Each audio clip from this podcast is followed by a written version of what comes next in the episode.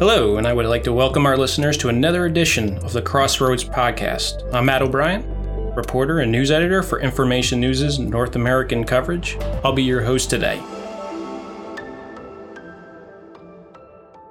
So it gives me a great deal of pleasure to introduce our guest today. Someone's going to give us a close look at DigitalBridge Group's credit team and strategy. I have with me Managing Director Chris Moon. All right, Chris. So I figured just to get the conversation started, let's do something a little bit easy. If you could, for our audience, go over DigitalBridge's credit team strategy and a little bit of a history.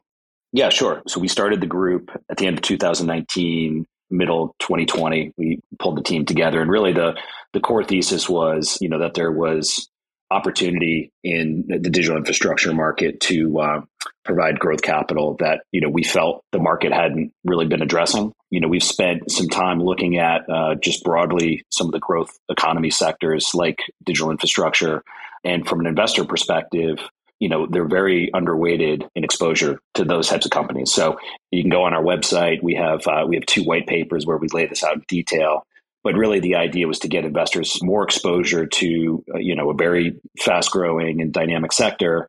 And you know we felt with the heritage at DigitalBridge of very strong operator level diligence abilities and the ability to really specialize in this sector that it would really be um, something that we'd be able to find a lot of good opportunities to uh, to address. And so far we have. So it's been very very good so far. Great. Tell me this. Where does DigitalBridge like to target and play in, in the in the company's debt stack?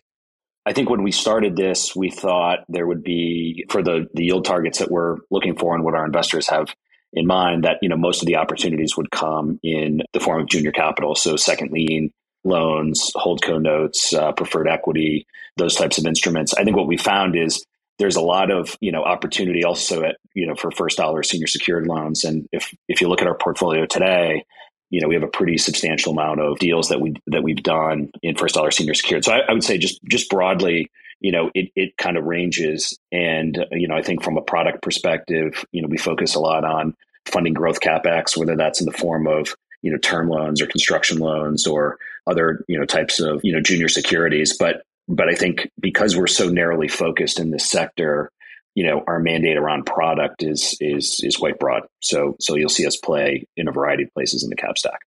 So what subsectors of digital infra are you guys most bullish about and why? So we cover the same, you know, four, you know, core areas that uh, our equity fund is, has traditionally covered. So towers, small cells, data centers, and fiber.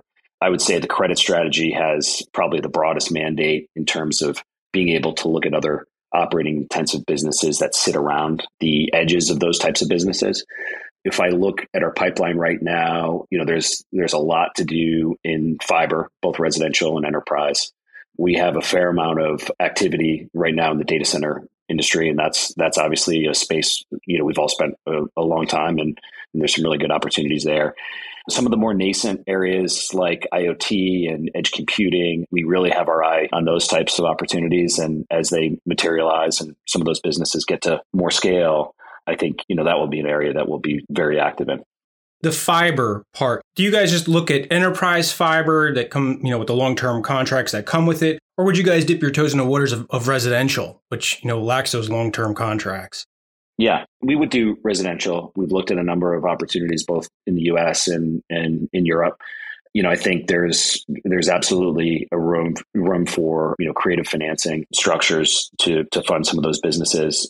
You know, I think you know what we found in in Europe in particular is that, you know, there's a lot of dislocation between, you know, what the banks will do and where uh, you're able to raise equity to pursue those types of projects. So, you know, we think there's a lot of good opportunity there for you know, for creative financing capital to to help build those businesses.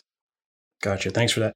A couple of months ago, we saw DigitalBridge Credit Team participate in Everstream Solutions refi. I'm just wondering, as a, a sample for our audience here, what exactly about Everstream's fundamentals made it a compelling case to to lend to? Yeah, so Everstream's a, a, a great business. Um, it's primarily an enterprise fiber network that uh, spans you know throughout the Midwest. It's got a really, really good management team, one that we've known for a very long time. They have two main parts of the business. You know, there's the traditional enterprise fiber, and they also have a substantial amount of fiber to the tower where they sign long term contracts with carriers to provide service to cell towers. from you know both of those businesses we we like a lot. There's long term contracted revenue. There's a, a, long history of of good execution by the team, and you know it was really just a, a perfect opportunity for us to express that in a form of uh, a little bit more leverage than they had you know traditionally been able to get from the bank market and we put together a structure that had, has really not been used before in the telecom industry to be able to to achieve some of that. And so it was a it was a great result for the sponsor for the company. You know, one of the the biggest deals we did last year. Gotcha. Is it possible if you could share an outlook on on Everstream, just what your thoughts are going forward? Sure. I mean, it has a lot of long term contracted revenue. So there's a lot of visibility to the business. You know, those two main business lines that, you know, that I mentioned are, you know, both very dynamic growth prospects. And so, you know, we would expect to see, you know, them to continue to build network, expand the customer footprint, do a lot of the things the team's been doing for, for a really long time. And I think they've got a, a tremendous runway to be able to, uh, you know, to be able to do that. Great. Thanks for that. So, yesterday, I don't know if you saw this or not, the journal ran a story. This year through May, leverage loans is down 21% from same period last year. And junk bonds, that volume has fallen by 68% over the same amount of time. Private equity is turning to direct lenders as leverage loans dry up, to use their language. I'm just kind of curious. We see this run up in equities as well. What kind of opportunities has this created for you guys when you see something like that? So this has been happening for a long time. It's not it's not just the re- the most recent pullback, although that it certainly exacerbates the trend. And I think what you know, particularly in this industry, what has been very apparent to us is that you know the level of diligence and specialization that you can bring to a financing package the way you can in, in a private credit format is is very, very uh, much desired by a lot of these businesses. The ability to move quickly, have a lot of transparency in what you can and can't do, have a you know a, a very streamlined and easy process to uh, to move through approvals. That's really key when you have businesses that are as dynamic as they are in this industry. So there's a lot of you know need for growth capex, I mean, these businesses are constantly consuming capital. And so what we've historically seen is, you know, the syndicated loan market, particularly driven by, you know, the rating agency's view of these businesses has has always been dislocated from I think the way that borrowers view their own businesses and certainly the way that we think about these companies. And so that really provides you know an opportunity. And i think what we've learned you know besides this sort of ratings you know arbitrage is that the borrowers really like to have specialists in their in their debt stack. And that that really actually means a lot to them. And then you know if you can use that to to validate the business or, uh, or, or validate you know the capital that really is sort of an added benefit that you get with a lot of these uh, private credit businesses one question I would like to ask, especially in the data center side, we see some companies, you know, newer ones who have just come into the market. And I can even see this for, for fiber to the home operators who are relatively new, maybe a year or two old, maybe three years old, coming into the market because of the market structure and opportunities that come with that, seeing them carrying no debt in some instances. I think the concern there is CEOs, sometimes they think of themselves as, you know, software company entrepreneurs or something along those lines. And they don't want to be hamstrung by carrying large debt loads and the covenants that come with that. So, you know, if, let's say if you're talking to one of those executives, how would you lay their concerns? How, how would you keep terms flexible enough for an operator so it can still see growth without having to worry about following covenants? Yeah, I guess maybe I'd put a different spin on that. I mean, I think in in the examples where I've seen, you know, what you're describing, I think, you know, typically, you know, that's that's a business that, you know, the market's looked at, particularly the banks have looked at and said it's not financeable. And and it's been hard to to try to, you know, bring in debt capital. A lot of the, you know, transactions that we look look at, you know, have, you know, very sophisticated investors behind them, you know, often, you know, specialty sponsors that, you know, focus on this space. All of them, you know, broadly like to use a responsible amount of leverage to get you know the right optimization on returns so I don't really find myself in a situation that often where I'm trying to convince an executive that they should be, you know, utilizing leverage to fund their to fund their growth. You know, I do think that, you know, your second point around, you know, how do you keep a structure flexible enough so that, you know, they can they can grow and not be, you know, overburdened by the by debt. You know, I think in any structure you've got to have some controls around, you know, what they can and can't do. And obviously, you know you need to be able to responsibly you know manage you know your your position in the credit but i think there's ways in which you know we've utilized where you know we can sit down at the beginning with with an entrepreneur and say you know where where are your concerns and where where do you see pain points within you know within a structure or you know where do you see you know issues that you'd like us to structure around and you know and everything we do is basically you know drawn up from you know from day one as kind of a bespoke you know structure. So there's often not many things that we can't find a way to structure around and and make sure there are appropriate controls elsewhere in uh, in the transaction so that you know we can get ourselves and our investors comfortable.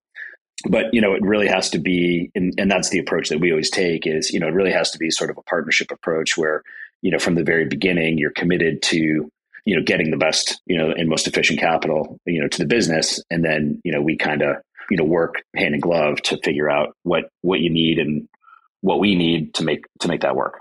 What can you possibly share with us in terms of where we can expect the DigitalBridge credit team next in terms of deals? You know, if you think, you know, just backing up a little bit to when we talked about the history of the team and, you know, the strategy, the heritage of DigitalBridge has always been entrepreneurship and innovation, and and we've we've constantly innovated on the financing markets, you know, over and over, and you know, and that's been led by the debt capital markets team on the equity side, and there's been a lot of value that's created in you know being a leader in how you finance these businesses. So that's really the the same sort of heritage that we try to um, embody here on the credit side. Where if you look at the Everstream transaction, for example, you know that was a you know that was a, a, a brand new application of that structure hadn't been done before, you know, on an unrated, you know, billion dollar debt issuance, you know, very sort of innovative and first of its kind. You know, I think you'll see us continue to, you know, start from the the operator's perspective, the borrower's perspective, and try to solve pain points and you know in a very creative way and and create you know new technology in in financing structures and I and I think you know the next deal or two that you'll see from us will you know, will continue to have those types of hallmarks where it'll be a first of its kind or it'll be an innovative structure that the market hasn't seen before. And I think, you know, there's going to be a lot more to come on that. So let me ask you this. We've seen a lot of reporting from my peers and other publications and, and on TV talking about various macroeconomic trends and potential headwinds. What keeps you up at night? What, what makes you worry the most? You know, in some ways, it's a better environment for credit than when we started this. When we first launched you know the the team. It was right before the pandemic. The market was very you know hot for credit. There was you know this you know very brief moment in time in March of April of 2020 where the markets were you know way off. We you know really weren't yet in a position to to capitalize on that. You know, we were just forming the team and, and bringing the platform together. And then it, you know, just grinded higher and higher and higher really until just a few months ago. And, and frankly, that what, what we faced last year, you know, in some ways was, was a tougher environment for credit than what we have in front of us. And so I think, you know, obviously, you know, interest rates uh, are, are, you know, all of our borrowers are very sensitive to that. You know, how much of of the rising interest you know cost can we pass on to borrowers versus you know are we absorbing? You know that's a that's a big topic. You know inflation and supply chain issues in in a lot of the businesses that we focus on you know have real impact. And so you know we're really starting to see that you know broadly across the sector start to you know have more and more of significant impact.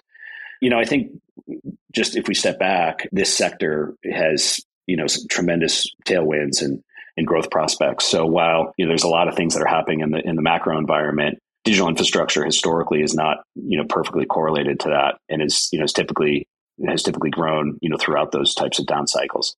So that's why we feel really good about you know having the you know the product together and and the team ready to go, and you know think it's actually going to be a very you know good environment to bring creative uh, financing solutions to to some of these businesses that you know might be facing maybe a little bit you know more um, distress than you know we've seen in the past. Got it. Great. Thank you for that, Chris. That pretty much wraps up my line of questioning. I appreciate the time you've taken for me and my audience. Thank you very much. So, folks, that was Chris Moon from DigitalBridge. I want to thank you for listening to this podcast. Don't forget to like, subscribe, and share the podcast. So that's it for this week. Don't forget to tune in next time. Until then, take care.